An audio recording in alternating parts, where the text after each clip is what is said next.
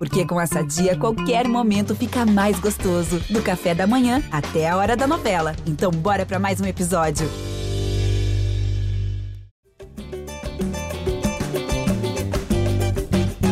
Fala, torcedor vascaíno! Tá começando o episódio 232 do podcast GE Vasco. Eu sou o Luciano Melo. Depois de uma semana triste e especial para o torcedor do Vasco, né? A morte do maior ídolo do clube no domingo rendeu muitas homenagens. Eu acho que ficou muito claro que existe um degrau único na história de ídolos do Vasco, e esse degrau é ocupado pelo Roberto. Nos últimos anos, principalmente na época da presidência dele, chegou a haver alguma contestação em relação a isso. Mas tudo que ocorreu depois da morte dele no domingo, ali as 48 horas seguintes, principalmente, na minha opinião, deixaram muito claro que o Vasco tem um ídolo maior que se chama Roberto Dinamite. Foi especial ver o que aconteceu ali, por isso que eu falei triste, especial. Claro que a tristeza é maior, mas eu, por um lado, fiquei satisfeito com as homenagens que o Roberto recebeu, e ele tinha recebido homenagens em vida, principalmente a, estua a estátua. Foi algo muito marcante em São Januário, no ano passado, em 2022. E a gente vai falar bastante sobre a morte do Roberto, sobre as homenagens, sobre a história dele no Vasco, o que ele representa e o que ele representou para uma geração inteira de vascaínos. E vamos falar também de mercado de reforços. O Vasco vai estrear daqui a dois dias, a gente está gravando na quinta-feira. Vai estrear no Carioca com o time reserva do reserva, porque o time principal vai viajar para a Flórida para dois amistosos. Vamos falar sobre os jogadores que chegaram, quem ainda pode chegar, qual é a expectativa para a estreia. Estou recebendo aqui um dos repórteres que cobrem o dia a dia do Vasco no GE. Como é que você está, Tébaro Schmidt? Seja bem-vindo. Fala, Luciano. Um abraço para todos os torcedores vascaínos ligados no podcast. Meu primeiro podcast aqui nessa, nessa temporada. Vamos falar um pouquinho sobre o planejamento que o Vasco já, já apresentou até o momento, ainda está planejando para o resto dessa janela aí de contratações e tal, mas acho que sobre a morte do Dinamite você já falou bem ali. Eu queria destacar também assim a, a rapidez com que o Vasco conseguiu organizar todas as homenagens lá em São Januário. Foram dois dias de velório o Dinamite teve a morte confirmada na segunda-feira de manhã. Domingo, né? Domingo de manhã. Isso, perdão, perdão. No domingo de manhã e a segunda-feira é, o velório aconteceu durante todo o dia. Então o Vasco teve um dia para organizar e, assim, estivemos lá durante todo o dia em São Januário. Acho que deu tu, tudo correu bem. A entrada dos torcedores, o espaço reservado para a imprensa, o espaço reservado para os convidados e familiares. É, acho que as homenagens foram muito bem feitas. Ele conseguiu passar a emoção e conseguiu destacar a importância do Roberto Dinamite para a história do Vasco, para a história do futebol brasileiro, do futebol mundial também. Então tem que se destacar essa, essa organização em cima da hora que o Vasco fez. Acho que ficou muito bem organizado mesmo. E, bom, vou falar bastante do Dinamite nesse, nesse episódio, como eu já falei, e sobre o planejamento do Vasco para essa temporada. Vamos lá. Débora estava lá em São Januário na segunda-feira e quem também passou por lá, nosso segundo convidado aqui, representante do Vasco no projeto A Voz da Torcida, do canal Portão 9 no YouTube. Como é que você está, João Almirante? Seja bem-vindo.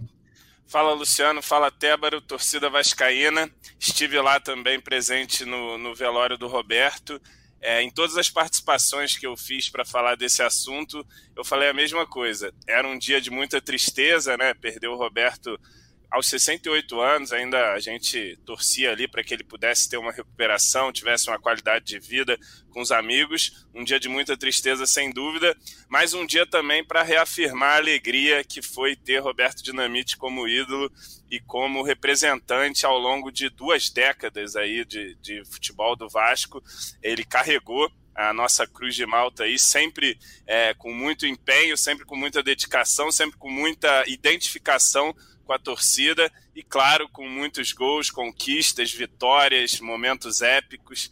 Enfim, o Roberto é, realmente foi um gigante da nossa história, o maior ídolo da história do Vasco, e acho que as homenagens que se seguiram após sua morte, como você bem disse na introdução, confirmaram essa posição do Roberto ali num degrau acima de todos os outros, né? Um cara que realmente criou gerações e gerações de vascaínos e até as gerações como a minha, que não puderam ver o Roberto, é, de alguma forma também foram influenciadas pelo Roberto, pelos pais que torciam para o Vasco por causa do Roberto. Enfim, a gente sempre, desde pequeno, ouve as histórias do Roberto Dinamite. E como diz o André Garoni, nosso colega também, há dois tipos de vascaínos que viram Roberto e os que gostariam de ter visto. Eu, infelizmente, não vi, mas pude conhecê-lo, conhecer a pessoa Roberto, menos do que eu gostaria, mas sempre foi especial e, e fica também para além do, do grande jogador, né, que os números aí se impõem de forma absoluta, a, grande pessoa que era o Roberto, né? Deixou aí muitos amigos, realmente muitos depoimentos tocantes e, e, no seu funeral a gente viu ali a presença de torcedores de outros times, ídolos de outras equipes, reverenciando toda a importância que o Dinamite teve para o Vasco e para o futebol brasileiro. João, nasceu em que ano? Eu nasci em 88, pô, me quebrou agora, hein? Revelada a minha idade. Anunciando idade. E aí, você é de uma geração, talvez a primeira geração pós-Roberto, né, do Vasco. Pensando Exatamente. que 92 foi o último ano dele, você vai. Você começa a ter lembrança o quê? 95, 96, mais ou menos? 94, cara. 94 são minhas primeiras lembranças. O Vasco é tricampeão carioca. E é ali que eu viro Vascaíno, inclusive. Eu não, não tinha um time, não tinha influência de família e tal. E no Tri Carioca é o primeiro jogo que eu lembro do Vasco. E desde então eu sou Vascaíno. Então, dois anos depois do, de Roberto Paraco, de sair do Vasco, você começa a ter lembranças de, de torcedor, de títulos do Vasco. Como é que é a tua relação? E aí eu vou fazendo uma pergunta de forma pessoal mesmo, com o Roberto na busca por imagens, na, sabendo a importância que ele teve, isso com você criança, adolescente, aí depois você com 20 anos começa a conviver com o Roberto presidente, tem um bom momento na presidência, um primeiro mandato que eu acho que foi bom e um segundo mandato que foi ruim, indiscutivelmente. Sim. E depois um pouco esse resgate do ídolo. Então, assim, como é a tua relação lá desde a tua infância até hoje com o ídolo Roberto Dinamite, o personagem, o presidente Roberto Dinamite, como é que foi? É, então, eu venho ali, começo a ter lembranças a partir de 94, aí vem ali aqueles campeonatos de 97 a 2000, que consolida a minha vascainidade, e ali a gente tem vários ídolos também, né? O Vasco é um clube que, apesar de ter o Roberto como maior da sua história, tem uma história de muitos ídolos, né? O Expresso da Vitória traz muitos Vasco ídolos. Tem, te interrompendo rapidinho, o Vasco tem duas grandes gerações de ídolos, que são o Expresso da Vitória e o fim da década de 90, e o maior ídolo do Vasco não está nenhuma dessas duas partes, né? O maior ídolo está nesse meio, e até eu acho que ele ganha muita importância por causa disso. Ele não é o único ídolo entre o Expresso da Vitória e o fim da década de 90, longe, longe disso. Mas ele ganha uma representatividade maior, porque não chegou a ser uma época de tantas glórias assim do Vasco, mas ele tem título, primeiro título brasileiro nesse novo formato de 71 de um time carioca, isso sempre vale lembrar, foi conquistado pelo Vasco do Roberto em 74. Então, ele consegue furar isso de, cara, não é a maior geração do Vasco, longe disso, não é o time que mais ganhou títulos, mas ele se firma de forma incontestável no, no degrau de maior ídolo do Vasco. É, exatamente. O Vasco, como eu disse, tinha vários ídolos do Expresso da Vitória, Ademir, Barbosa, Danilo, enfim, tem até anteriores, gerações passadas, com, com Fausto, com Rucinho, enfim, o Vasco tem a sorte de ter muitos ídolos, e os meus ídolos que estavam na minha cabeça ali infantil, de criança, eram os ídolos da década de 90, o Edmundo, Romário, Juninho, Felipe, Pedrinho, enfim, toda aquela rapaziada, Mauro Galvão, Carlos Germano, Valdir Bigode, que é meu primeiro ídolo no futebol ali em 90 94. Mas enfim, e, e eu vou ter, passar a ter uma consciência maior do Roberto quando eu eu vou ficando um pouco mais velho, né? Enfim, que a gente sempre ouvia falar do Roberto. Roberto, para mim, era um, coroa, gente boa que tinha jogado no Vasco pra caramba, mas eu não tinha exatamente a dimensão quando eu era criança, né? Mas aí a gente vai amadurecendo, vai ficando mais velho e principalmente na, na, nas primeiras campanhas para a presidência do Roberto, ali no início da década de 2000, que eu passo a ter um pouco mais de consciência do que era o Roberto Dinamite, do que ele representava para muita gente. É coincide também com um período que eu passo a me interessar mais por futebol, por histórias do Vasco e do futebol. É, ainda não tinha esse acesso ali no início de 2000 a YouTube, a vídeos e tudo mais, mas já tinha uma consciência do que era Roberto a gente vive o período com Roberto na presidência num primeiro mandato que é vitorioso, né? Enfim, independente do que venha acontecer depois, esse primeiro mandato é um mandato vitorioso que o Vasco conquista um título da Copa do Brasil.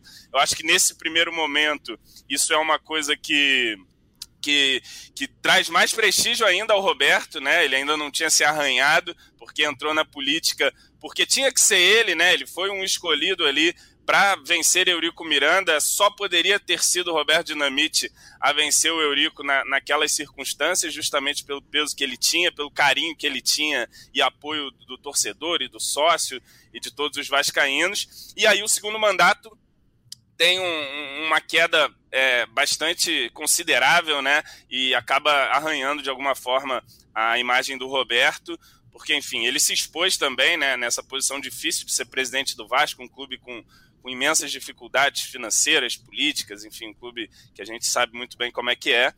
Mas, enfim, acho que depois de, desse tempo da passagem dele na presidência, muita coisa aconteceu.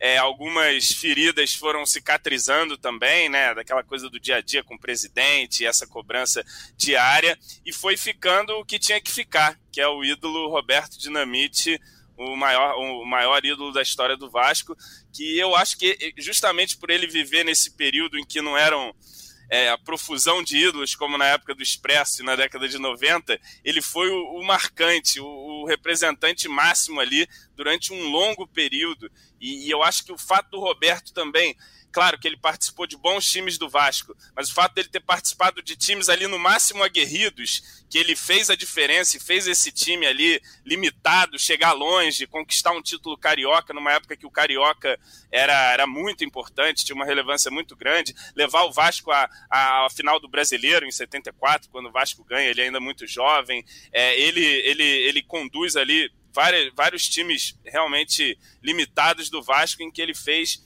pelo seu talento, pela sua força e liderança, fazer esse time do Vasco competir de igual para igual e muitas vezes superar adversários até times mais fortes, né? E ele carregava o time nas costas e, e sempre com, com muita preponderância, né? Sempre com muitos gols, assim. É um cara de uma máquina de gols de fato. O Roberto é artilheiro do Vasco em, em várias e várias temporadas aí em que ele passou por aqui. É, Tébaro, tem uma lista de recordes do Roberto que cada um separadamente já seria bizarro, né? E a gente vê a lista e não para para pensar assim, cara, esse cara é o maior artilheiro da história do brasileiro, esse cara é o maior artilheiro da história do carioca.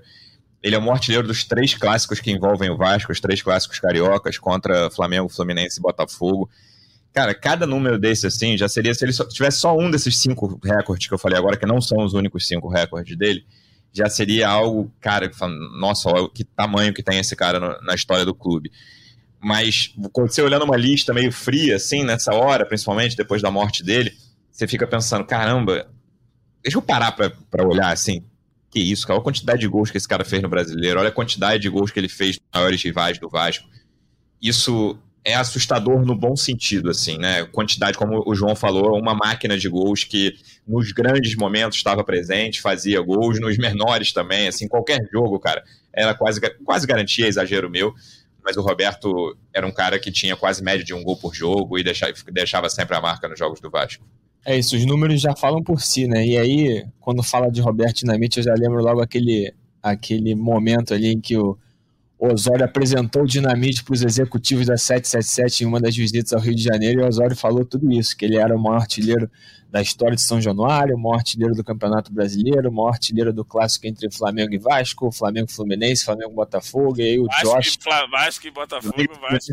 Não é o maior artilheiro. Perdão.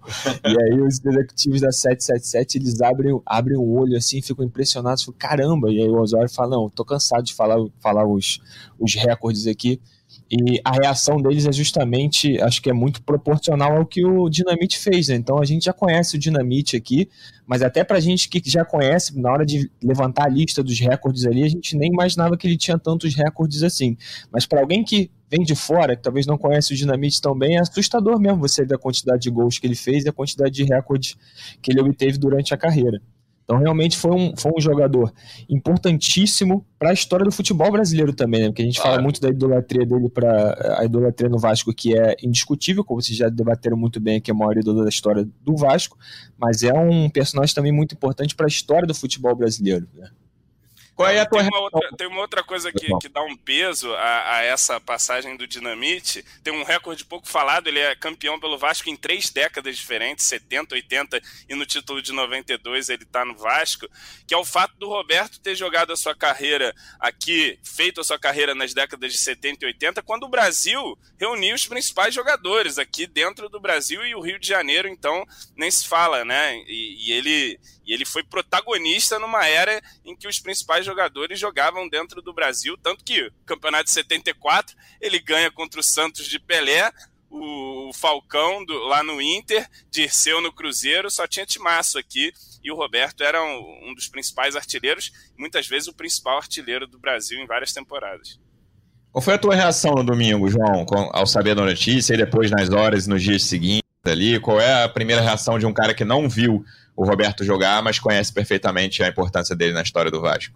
É, eu, eu não vi o Roberto, mas ainda bem que a gente tem o YouTube agora que permite a gente ver alguns gols. Tem até partidas completas aí do Roberto, para quem quiser procurar no YouTube, década de 80 e 70. É, foi um baque, né, cara? Por mais que a gente tivesse ali já, de alguma maneira, é, preparado para uma notícia dessas em função da, da, do quadro de saúde do Roberto, que vinha piorando aí no, nos últimos meses, sempre ficava uma expectativa de que pudesse recuperar, enfim, é, melhorar um pouco, ainda que fosse não tanto, né, porque era uma doença muito agressiva que ele tinha, infelizmente, mas foi um baque ali, me emocionei, e, e, e logo em seguida comecei a me emocionar mais ainda com as homenagens que já começaram a ser feitas ali ainda no domingo, o próprio Esporte Espetacular cancelou, caiu todas as pautas e, e, virou um especial Roberto, e assim seguiu durante o dia todo aí. Achei uma cobertura bacana, né? Não só da, da Globo, mas enfim, de todas as emissoras que eu pude acompanhar a, as coberturas. É, muitos depoimentos bacanas sobre o Roberto. Lembrando do Roberto como jogador, mas principalmente do Roberto ser humano que, que nos deixou. Eu tive poucos contatos com o Roberto, mas todos eles foram muito especiais e, e ele sempre foi uma pessoa muito solícita, muito gentil, muito educada, né? Enfim, acho que esses relatos estiveram aí é, sendo corroborados por, por, muitas vozes ao longo da, das homenagens. É, é duro, né? Foi duro, mas, enfim, ele estava sofrendo também é, que agora possa descansar em paz e, e, daqui a gente vai continuar lembrando os feitos aí dele, que inclusive foram eternizados ali em São Januário e que bom que deu tempo de, de fazer essa homenagem para ele em vida. A gente vê muitas homenagens póstumas, bacanas, mas conseguimos homenagear e mostrar para o Roberto ali todo o carinho que a torcida do Vasco teve com ele. Ele se emocionou bastante, a família gostou bastante e, está lá a estátua dele correndo de frente para a torcida, como ele fez tantas vezes, tantos domingos, né? Que ele nos trouxe de alegria nesse, infelizmente, um domingo de tristeza, mas volto a repetir, um domingo de, de alegria também, por lembrar e, e reafirmar o Roberto como o maior ídolo da nossa história. Falar uma coisa que vai soar meio contraditória aqui, porque eu, na minha na minha posição de jornalista, eu não curto muito, em geral, é, reportagens sobre coisas antigas, até jogos. Ah, tal jogo faz 20 anos, veja como foi e tal. Não, não curto então, muito. Então no amargurado já, Luciano. em geral, como não estou falando, estou falando em geral, não só do Vasco. É, mas quando morre uma pessoa com essa relevância, aconteceu recentemente com o Pelé e com o Roberto, eu acho muito legal ficar vendo não só o que a imprensa publica, e acho que a imprensa tem um papel super relevante nessa hora de né, lembrar feitos, imagens, e, e, muita gente atualmente faz isso fora da imprensa também, né? Um dos principais fios de Twitter que eu vi sobre a, a morte do Pelé foi de um, um Twitter aleatório que mostrava números dele, comparava com o Cristiano, com o Messi, para as novas gerações, enfim. É, não é uma exclusividade da imprensa, longe disso. Mas é isso que você falou, assim, no domingo e na segunda, mas principalmente no domingo, eu fiquei vendo toda a cobertura, Esporte Espetacular, Fantástico, Sport TV e os outros canais, e também na internet, em redes sociais, e, falando, e, e viajando, assim, de falando, cara, né, olha o tamanho desse cara e, e, como é legal que a gente consiga fazer esse tipo de homenagem, né? Tem um material, sei lá, eu tô falando da Globo aqui, tem um acervo enorme do, do Roberto Dinamite, tanto de jogos, de gols, quanto de reportagens feitas depois da aposentadoria dele, que a gente pode exibir isso para o público e o público essencialmente mais jovem, essencialmente que essencialmente não viu o Roberto jogar, ter a chance de lembrar, claro que ele tem outro, muitas outras, ele o público tem muitas outras fontes de pesquisa, mas poder lembrar um pouquinho e, o que foi esse jogador. E o Tébaro também é mais, acho que deve ser o mais novo. Você nasceu em que ano, Tébaro? 93, tem Que 29. isso, cara. Eu nasci em 85, então já, já, já que eu perguntei o, a idade de vocês dois... Já... O Roberto já tinha parado de jogar mesmo com o Tébaro, já tava de chinelão mesmo em casa já. O, eu tenho dois lapsos de, de memória de futebol, mas assim, lapsos muito curtos que são o gol do Sorato em 89 e o gol do Canide em 90, o final do Brasileiro e a Copa de 90. Mas 92 é o ano que eu começo a lembrar de tudo. Assim, lembro do primeiro ano do, do primeiro título do Vasco do Tri, a Olimpíada de Barcelona, por exemplo, lembro de muita coisa. Por alguma razão que você não me pergunte, porque eu lembro muito bem dos títulos mundiais do São Paulo, 92, 93, lembro muito bem dos dois jogos contra Barcelona e Milan. Lembro de bastante coisa. 92, que foi final carioca no brasileiro, é, Flamengo e Botafogo, eu lembro. Então eu vi pouco, assim, o Roberto, né? Eu vi basicamente o último ano dele. Eu lembro o Valdir, que você falou aí, era né, mais protagonista ali logo depois, 93, 94, até do que o, do que o Roberto. Então, mas de todos nós aqui, eu, eu sou mais velho e vi muito pouco. Tébaro, então, se encaixa nessa categoria de que, claro que já sabia, obviamente, quem era muito bem Roberto antes da morte dele, mas no domingo e na segunda você tem contato com muitas imagens que você já tinha visto e outras imagens e informações novas também sobre a carreira do Roberto. Não, é, eu já tenho uma particularidade, assim, porque eu, por mim mesmo, eu já tenho, eu, como é que eu posso dizer? Eu já não consumo tanto material histórico, assim. Uhum. Então, tipo, eu vou construindo a minha memória esportiva ali, é, conforme a carreira vai andando. Eu vou fazendo é, né, reportagens históricas, eu vou pesquisando sobre. Eu comecei a acompanhar futebol muito tarde, cara, em 2004, mais ou menos, quando eu tinha entre 10 e 11 anos. Então, não sou aquele menininho que ia para o estádio pequenininho, sabe? A uhum. primeira vez que eu fui no estádio foi em 2004. Então, eu vou, sabe? É, é engraçado, assim, no início da minha carreira, eu lembro que eu eu fui fazer uma pauta com o Ademir da Guia, cara, e eu não, não sabia quem era ele, assim. Aí o meu chefe na época que falou, pô, cara, tu acabou de falar com o Ademir da Guia, cara, e do, do, do Palmeiras. Pô, maneiro, assim, mas. Enfim, eu vou construindo aos poucos, assim. E o que você falou sobre a, a reação. É, eu, eu, o que me toca muito nesses momentos, assim, é justamente a reação das outras pessoas. Então, assim, além da, da morte do Dinamite e do Pelé, assim, eu lembro do, do acidente da Chape, por exemplo, né, que a gente foi um dia atípico para caramba aqui, eu já trabalhava aqui no Globoesporte.com no Rio, é, né, já havia acontecido ali a tragédia, cheguei de manhã, estava tudo muito inicial ali, mas enfim, comecei a trabalhar e aí eu lembro que o que me tocou muito foi quando o Barcelona postou uma homenagem para a Chape, falando, mostrando os jogadores reunidos ali no meio de campo, e aí logo depois o Real Madrid, e aí ali que a minha ficha foi caindo, sabe, do tamanho da tragédia, quando outros clubes reconhecem e homenageiam e tal, então o Pelé e o Dinamite foi muito parecido, assim, quando eu recebo a morte do, a notícia da morte do Pelé e do Dinamite, você se sente triste ali, mas, né, mas enfim, parece que a ficha não cai. Aí quando você vê a reação das outras pessoas, o Pelé, né, é, muito, mais, muito mais reações internacionais, assim, mas o Dinamite também teve o post do Barcelona, vários jornais internacionais repercutindo, e aí você vê o tamanho do personagem que os caras eram, cara, né, eu que não acompanhei os caras, né, só, só acompanhei, enfim, depois quando já haviam se aposentado e todo, todas aquelas matérias que, que sempre tem assim, mas passei a, passei a conhecê-los mais, parece que eu passei a conhecê-los mais depois que eles se foram com todas essas matérias, com todos esses relatos e, e homenagens, assim, é, é bem bacana mesmo, e foi, foi, e foi muito...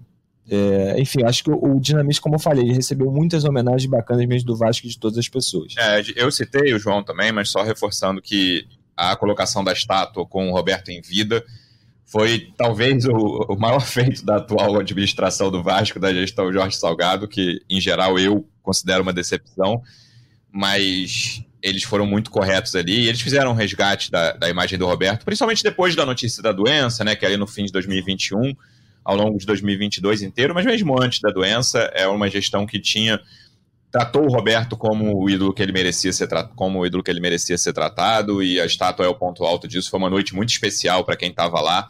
Roberto ficou muito emocionado, teve show, a torcida participou e o Vasco ficou muito tempo. Cara, se não fosse aquele gol aos 49, dava para dizer que o Vasco terminou invicto em São Januário desde a da colocação da, da estátua do Roberto, né? Mas o Sampaio Correia e o Edmar que não subiu e tudo que aconteceu ali fizeram o favor de não terminar com a invencibilidade, mas foi a única derrota do Vasco. O Vasco venceu vários jogos seguidos.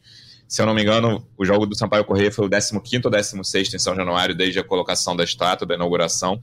E o Vasco ficou 14 ou 15 jogos invictos ali, e, e subi, invicto, e subiu basicamente por causa disso, né? Subiu, o Vasco está na Série A hoje por causa da campanha em São Januário e foi muito legal a estátua. E, e, e assim, eu concordo, do, do, dos poucos méritos que, que teve essa gestão foi esse, esse resgate dos ídolos, o do Roberto em especial, mas houve campanhas para o Barbosa, enfim, para outros, outros ídolos ao longo desse mandato, mas essa para o Dinamite foi especial e mais uma vez contando com a participação da torcida, né?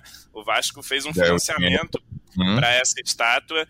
E, e, assim, um financiamento que foi lançado numa, em 2021 ali, num cenário trágico. E ainda assim a torcida rapidamente comprou a ideia e levantou a grana para fazer até duas estátuas para o Roberto Dinamite ali no, na, logo nas primeiras horas, né? A torcida mais uma vez chegando junto e, e acho que é simbólico também, né? Você é, fazer essa homenagem para o Roberto. Eu lembro que na época teve uma discussão: ah, por que, que tá pedindo para a torcida? Só pede para a torcida, é, tinha que ser uma marca. Aí depois eu fiquei pensando: o que, que seria melhor? A estátua financiada pela torcida, com todo mundo com o nome na placa, a sua moeda, ou a marca qualquer lá na estátua do Roberto. Eu prefiro que tenha sido o torcedor, acho que, que ficou bonito e, e foi simbólico. Afinal, o Roberto foi o herói da torcida vascaína. Nada mais justo que nós, torcedores, o, o homenagearmos. Acho que herói da torcida vascaína é uma boa frase para a gente encerrar o capítulo Roberto desse episódio. A gente não vai falar mais de Roberto nos próximos episódios, mas eu quero falar agora de 2023 de futebol, de contratações, de expectativa para a estreia. Lembrando que o Vasco estreia no sábado contra o Madureira, em São Januário. Os ingressos estão esgotados. Eu não sei como a torcida quer ver esse jogo, mas a torcida quer muito ver esse jogo. Não sei qual time será levado a campo, mas o São Januário estará lotado no sábado, é o que importa. Tébaro, tem alguma ideia do time que vai a campo? Vamos começar antes de contratações, então. Vamos começar lembrando que o time viaja amanhã, o time viaja na sexta, né? Pra, pra, o time viaja amanhã para Flórida, a gente está gravando na quinta. E no sábado, quem não viajar, estreia contra o Madureira. É, perguntou se tem ideia, não temos ideia. É, né, a gente, por enquanto, a gente não tem nem a confirmação de quem vai e quem fica, né? Então o Vasco deve até soltar a lista de, de, de quem viaja. 18 horas esse jogo, esqueci de falar o horário, 6 horas. Isso, contra o Madureira. É, a expectativa de que vai solte é, a lista de quem vai viajar hoje, nessa quinta-feira. Então pode ser até que quando o episódio vá ao ar já, já tenha essa lista definida, assim, mas a gente ainda não sabe quem, quem fica e quem vai. Mas, enfim, é certeza de que esse time que vai estrear contra o Madureira nas primeiras rodadas do Carioca vai ser comandado pelo Emílio Faro, vai ter muita gente da, da, da, da base, é, alguns meninos já foram, já foram tirados lá da copinha e vieram se juntar ao elenco aqui. É, tem alguns jogadores que a gente já sabe que vai ficar, que vão ficar, que é o lateral, o lateral esquerdo Paulo Vitor, por exemplo.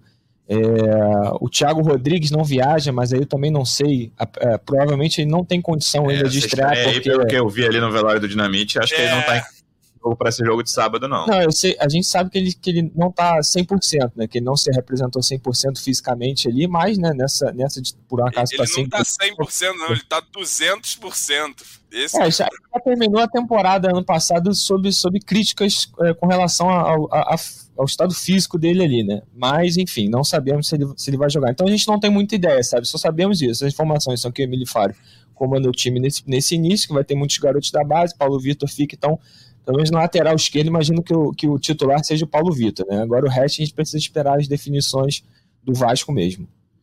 João, o que, que você espera das primeiras rodadas do Campeonato Carioca? Lembrando que se tropeçar contra o Madureira sábado com reserva do reserva, vai ter reclamação em Twitter, em WhatsApp, vai ter. Eu espero tomar uma cervejinha bem gelada lá na barreira do Vasco antes do jogo. Eu sou um dos malucos que vai estar lá, um dos 20 mil vascaínos que estarão para contemplar esse time aí que a gente não faz ideia do que vai ser. Né? Como o Tébaro trouxe aí, PV deve ficar, mas de resto é tudo uma incógnita. Talvez vejamos aí o Zé Santos, que ficou ali disfarçado no cantinho dele, passou batido Continua no elenco, nosso Zé Santos fez gol aí em jogo treino, de repente vai ser uma opção para esse jogo, acredito eu. Mas, enfim, como eu disse no último episódio, curioso aí para ver o que, que, que, que, será desse time. Mas já vi a galera na bronca com o fato de Emílio Faro, novamente, a gente tem que encontrar Emílio Faro na beira do campo. Foi para isso que viramos SAF, Luciano Melo? Não sei. Mas tá lá o. É, Aquele tá jogo do Grêmio. Né? É o clássico, é o Grêmio, é o Vasco, é o Vasco, é, é o Grêmio. É, não, é o Vasco, é o Madureira, é o primeiro jogo da temporada e tal. Já tô vendo ali algumas coisas vindo a caminho, mas, cara, vamos ver, né? Eu acho que não, não dá pra. Embora bater corneta se, se o resultado não vier. É um jogo que dá para avaliar pouco, né? Não é nem o, o, time do Vasco, não é nem o time reserva do Vasco, é um time ali com resíduos do elenco, uma molecada subindo. Enfim, vamos ver o que que. Eu vi que voltou jogador da Copinha aí para participar desse jogo, para se incorporar ao time profissional. Então é, é um jogo para gente só ir lá para a barreira, reencontrar os amigos mesmo e vamos ver, né? De repente sai um gol de Vinícius Paiva e Zé Santos ali, a coisa começa a animar. E tá vendo, Vinícius? De repente, não sei o quê, vamos ver, né? Vamos lá para o mercado, Tebro. Desde a semana passada, o Vasco fechou mais duas contratações, ainda que não tenham sido anunciadas, mas o Ivan, goleiro, e o Jair, volante, são dois jogadores que a torcida curtiu, pelo que eu entendi, pelo que eu conversei. O goleiro era uma posição muito carente, né? O, o Thiago teve um segundo turno muito irregular, já estava muito claro que o Vasco precisava contratar pelo menos um goleiro. O Ivan teve uma passagem espetacular pelas visões de base, né? Era tratado por alguns anos aí como a maior promessa do, do gol no futebol brasileiro, não teve ainda, não conseguiu se firmar ainda no futebol profissional. Você fez uma segunda divisão boa na Ponte 2021. Chegou a hora, Luciano Melo, do menino Ivan. Chegou. Mas depois no Corinthians e no Zenit ele não conseguiu se firmar. E o Jair, cara, vou te falar que, na minha opinião, se bobear, é uma contratação que, contratação que me agrada mais até do que o Pedro Raul. Acho que é uma contratação que mais bom me jogador, agrada. Bom jogador porque é um cara que vem de um clube grande que estava ganhando título como titular, como jogador importante em 2021, sabe? Título brasileiro, título da Copa do Brasil, melhor ano da história do Atlético Mineiro. Ele foi protagonista, beleza, não foi dos dois ou três melhores do time, mas foi protagonista, titular absoluto, jogando sempre, sendo importante. Ele tem uma questão de lesões ali que nem é tão crônica, mas se machuca com alguma frequência mas segurando isso, Jair, na minha opinião, vai ser um dos melhores jogadores do Vasco na temporada. gostei bastante dessa contratação. São dois caras que o Ivan a gente tem que olhar, assim. Eu ainda tenho um certo pé atrás, tô vendo a torcida bem empolgada. Mas tem tudo para subir o patamar um pouquinho desse time do Vasco, se pensar no que era em 2022, mas até pensar no que estava se, se, se, transformando em 2023. Ainda se fala muito num possível meia, que pode chegar também para fazer o time subir mais um degrau mas dois, esses dois jogadores, na minha opinião, deixam o time no degrau acima do que estava na semana passada. Isso, vamos lá. Só para complementar a informação dos meninos que voltam da, da, da, da, Copinha, são o lateral esquerdo Julião, o volante Lucas Eduardo, meia Marlon Santos e o atacante Paixão. Esses foram os quatro jogadores que saíram da Copinha e se juntaram ao, ao elenco aqui no Rio de Janeiro vão fazer parte desse, desse início do Campeonato Carioca aí. É, sobre contratações, o Vasco já anunciou seis reforços, é, três estão engatilhados ali. O Orelhano tá aquela novela toda para ser anunciado, mas já tá lá no clube, já tá treinando, já vazou foto lá do, do, do cabeleireiro. O, o, Vasco trata, trata a questão só como uma burocracia mesmo, faltando papelada, documento, é isso que eles passam pra gente, mas já já deve ser anunciado. Então, o Orelhano, o Jair, que ainda não foi é, oficializado, né, fez exames, assinou o contrato, está para ser anunciado também, e o goleiro Ivan, como você falou agora. Então já são nove, né? E a informação que a gente tem é que o Vasco continua no mercado por enquanto, pelo menos para contratar aquele meia de peso, aquele meia armador, que é, o, que é uma das prioridades do Vasco no momento. É, e assim, a nossa apuração é a seguinte: que o Vasco, a princípio, queria contratar, né? Pelo menos nesse início de ano, assim. É, vários jogadores, pelo menos uns 15, 14 ali, pra, pra, porque enxugou o elenco depois da, da do acesso para a Série A no ano passado, mas depois eles repensaram um pouco e, pensar, e tentaram assim, eles vão contratar esse número um pouco mais reduzido agora para dar uma margem para recalcular a rota ali depois do Campeonato Carioca. Então, não imagino que vão vir mais muitos jogadores, não, tá? Acho que tem esses nove, o Vasco continua atrás desse meio de peso e agora deve esperar esse início do Campeonato Carioca para saber onde mais contratar ali, talvez mais um goleiro, mais um zagueiro, mas enfim, não que a gente sabe que não é prioridade do Vasco nesse momento. Sobre a qualidade dos jogadores, cara, como eu falei, o Jair acho que é um bom jogador, é, e o que você tocou num ponto importante, é um cara que já estava no elenco vencedor, é um cara experiente que vai é, um pouquinho é, é, um pouquinho diferente do perfil de contratações que, que o Vasco está fazendo agora de jogadores mais jovens, né? O, a dupla de zaga Robson Bambu e Léo, por exemplo, são dois jogadores jovens. O Robson veio de uma temporada muito ruim com o Corinthians. O Léo, apesar de ser titular no São Paulo, mas também não era uma unanimidade. Então, vejo muitos torcedores questionando assim: pô, a gente vai com esses dois aí na, na, na como titulares, né? Vai lembrar que o Vasco manteve o Anderson Conceição ali com opção para zaga também. Mas, né, não, não, não tiro a razão, mas também enfim, não tenho opinião sobre isso, mas eu, eu consigo entender os torcedores que falam assim, pô, acho que tá faltando um, um zagueiro mais mais experiente aí. Realmente, não sei, faz sentido o que eles dizem, mas o Jair já chega com, com mais experiência, já chega com, com, com a bagagem de ser multicampeão no Atlético Mineiro. É, é um bom... reforço mais velho, né, dos que chegaram. Isso, e assim, é um bom jogador com qualidade, né? O Vasco perdeu o André Santos agora, então precisava repor essa peça ali no meio de campo, então acho que ele chega assim, é, é para ser titular indiscutível, assim, mas acho que é uma boa contratação do Vasco.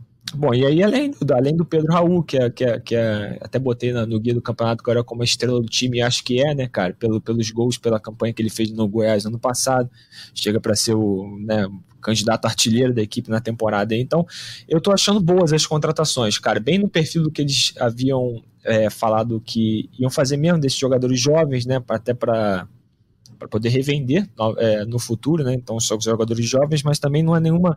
Acho que é, com exceção do Orelhano ali, cara, que é, um, é, o, do, é, o, é o mais jovem, assim, então o Orelhano seria mais aposta do que os outros, mas assim, são, os outros são jogadores jovens, mas já com alguma bagagem, que já demonstraram alguma coisa, então acho que tem sido o perfil do, de contratações do Vasco. João, com esses que já chegaram, fazer a mesma pergunta da semana passada. O que, que ainda falta, o que, que eu digo em termos de posições, ainda falta nesse elenco? É assim, pensando num time titular, né? Pensando em elenco, a gente vai ter que expandir um pouco essa conversa, mas pensando em time titular, eu ainda acho que falta um zagueiro, como o Tébaro disse, mais experiente. Vi que o Vasco negocia com o Capasso lá do Tucumã, tá uma negociação que parece que já está acertado com o jogador e até já chegaram a valores, mas tem dúvida quanto a parcelas, é uma apuração do, do colega Juan de Lima, se não me engano. É, enfim, então tem essa possibilidade também de, de, trazer mais um zagueiro. Acho que precisa. Acho que precisa de um primeiro volante, né? Deluca, inclusive, se machucou, não deve, não vai viajar para os Estados Unidos e, enfim, acho que ninguém conta como Deluca como um titular de início. Falta o meia e falta o ponto esquerda. Para mim, assim, para você olhando o que foi contratado, imaginando que esses jogadores que, que vieram até aqui serão titulares da equipe, né? Então, para mim, o Bambu precisa ter alguém para ser o titular no lugar dele, o Deluca precisa de alguém para ser titular no lugar dele, um meia, camisa 10 ali para a vaga do Nenê, e um ponto esquerda que também não pode ser o senhor Alex Teixeira, embora ele tenha renovado. É, é o da semana que eu tinha falado, eu ia, ia falar, é a renovação do Alex. É, então acho que precisam dessas posições para time titular, para início de, de conversa. Né? Claro que nem todos que foram contratados necessariamente serão titulares, porque a gente tem Figueiredo, tem Marlon, tem uns moleques bons ali na base para ajudar, para completar, né? Mas, enfim, pra, em termos de, de contratação para time titular, pensando num time todo novo, são para essas posições. E assim, sobre os reforços, cara, acho o Ivan uma baita contratação, por mais que ele não tenha se destacado no Corinthians, que é um cenário difícil, tem o Cássio lá, enfim, convidado. Talvez ele tenha ido para lá já com a expectativa de nem jogar tanto. No Zenit lá não, não acompanhei, mas tudo que acompanhei do Ivan aqui no Brasil, especialmente na Ponte, que é onde mais ele, ele jogou, sempre me pareceu um, um excelente goleiro. Já falei isso outras vezes, eu ficava me perguntando por que, que a Ponte tem esse goleiro e o Vasco da Gama não tem o goleiro Ivan. E a Ponte tem. E agora a gente consegue trazer o Ivan aí, acho um, um bom negócio, um, um cara que é jovem ainda, goleiro para para ficar aí por, por temporadas, se, se conseguir é, repetir o desempenho que já teve aí na carreira. E o Jair, cara, concordo com você. Para mim, contratação assim de Pedro Raul para cima. É um jogador já com, uma rodagem interessante, 28 anos, não é velho, mas já tem a sua experiência, tem uma trajetória vencedora e é um dos principais volantes aí do futebol brasileiro na, nas últimas temporadas. Acho que o Vasco faz uma aposta certeira aí no Jair, que parece também motivado em, em vir para cá. E diferente de outros jogadores que eu vi aí, o próprio Léo, que apesar de ter sido titular no São Paulo, tinha uma certa contestação, o Piton, que jogou muitas vezes no Corinthians, mas também tinha uma certa contestação. O Jair não, o Jair é adorado pela torcida do Galo, todo, todo o feedback que eu recebi de torcedor do Galo foi que o Vasco está levando um dos melhores jogadores dele, um dos jogadores mais queridos lá, que, enfim, jogou muito, que é um cara é, que a torcida gosta bastante. Então, chega com uma, uma grande expectativa aqui de, de, de ser um bom jogador no Vasco também. Se arrumar uma dupla azeitadinha ali para ele, a gente tem tudo para ter uma dupla de volantes muito forte. Mais uns trezinho até o início do Carioca, João? Você não quer, não? É isso. Início do... Né? Até, sei lá, daqui a duas semanas. É, e assim, dependendo dos três que forem, cara, se for um meio ali realmente, porra, bom, né, que chegue com, com essa expectativa que a gente tem num Jair, num Pedro Raul, por exemplo, acho que, que já seria bacana. E um, um volante e o pontinho esquerdo ali. É, o zagueiro, acho que tá para acertar aí, mas acho que precisa do ponta, do meio e do volante ali para ficar bonito. Mais quatro, então, mais um zagueiro também para compor ali, eu ser titular com o Robson Bambu no banco. Mais quatro, vamos lá, eu, já foram nove, queria mais quatro, que eu acho que fecha num primeiro momento com alguma tranquilidade, mas precisando repensar para o brasileiro, e a gente já publicou reportagens que a diretoria tem isso em mente, que o time do Carioca não necessariamente vai ser o do brasileiro, muito, pelo contrário, até tem grande chance de não ser o do brasileiro, alguma coisa na primeira janela, na janela antes do brasileiro, né? E, mas, e um grosso ali para o segundo turno, mas precisa começar o brasileiro bem. É fundamental o Vasco fazer um brasileiro tranquilo. Voltaremos na semana que vem com notícias do jogo, mas a gente não vai fazer episódio sobre Vasco e Madureira essencialmente, não. Débora, me lembra, por favor, quando que são os amistosos lá na Flórida? Vasco pega o River e pega o Inter Miami? Isso, é. O Vasco já viaja amanhã para a Flórida. É, a primeira amistosa é contra o River Plate no dia 17 de janeiro e o segundo é contra o Inter Miami da MLS no dia 21, quatro dias depois. É isso, então. Famosa terça-feira que vem, né? No dia 17 e 21 no sábado. Então o Vasco tem um monte de jogo do Vasco essa semana e a gente vai voltar provavelmente na segunda, mas a gente avisa sobre a data para falar de Madureira, de viagem, de reforços, falar sobre Roberto Dinamite. Tébaro, Obrigado mais uma vez pela presença e até a próxima, amigo. Valeu, Luciano. Um abraço, João. Um abraço, torcedor Vascaíno. Qualquer novidade a gente volta aí. Vamos que vamos. É isso, João. Obrigado mais uma vez pela presença e até a próxima. Até a próxima. Sábado estou lá em São Januário para ver o Expressinho do Expressinho estrear contra o Madureira. E também curioso para ver esse jogo contra o River Plate aí. Tô achando que o velho Nena vai aprontar aí, hein? Ninguém tá dando nada muito pelo velho, não. Vai jogar quatro meses de almanac aí no Vasco da Gama pra ver se renova. É isso. Vou falar um negócio que, sabe, enquanto a gente gravava aqui, que o Vasco fechou a transmissão do Carioca, vai ser no Casemiro mesmo, acabou de anunciar, com o Vasco como mandante, né? Que os jogos como visitante serão na Band e no Band Esporte. É isso, torcedor vascaíno, obrigado mais uma vez pela audiência, até a próxima, um abraço. Vai o Juninho na cobrança da falta, gol!